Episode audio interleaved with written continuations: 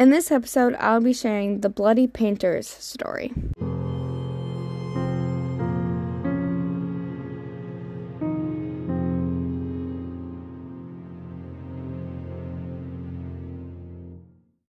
Helen was born on October 1st, 1980. His childhood was spent under the pressure of his parents' high expectations and control.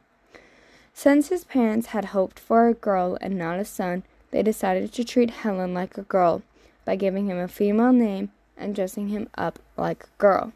The treatment continued until he was 6 years old when he started attending school, and his parents began dressing him like a boy to avoid attention. Due to this alteration, Helen's emotional distress began building up. On January 13th of 1994, a classmate of his fell from the school building and died. This student happened to be his one and only friend.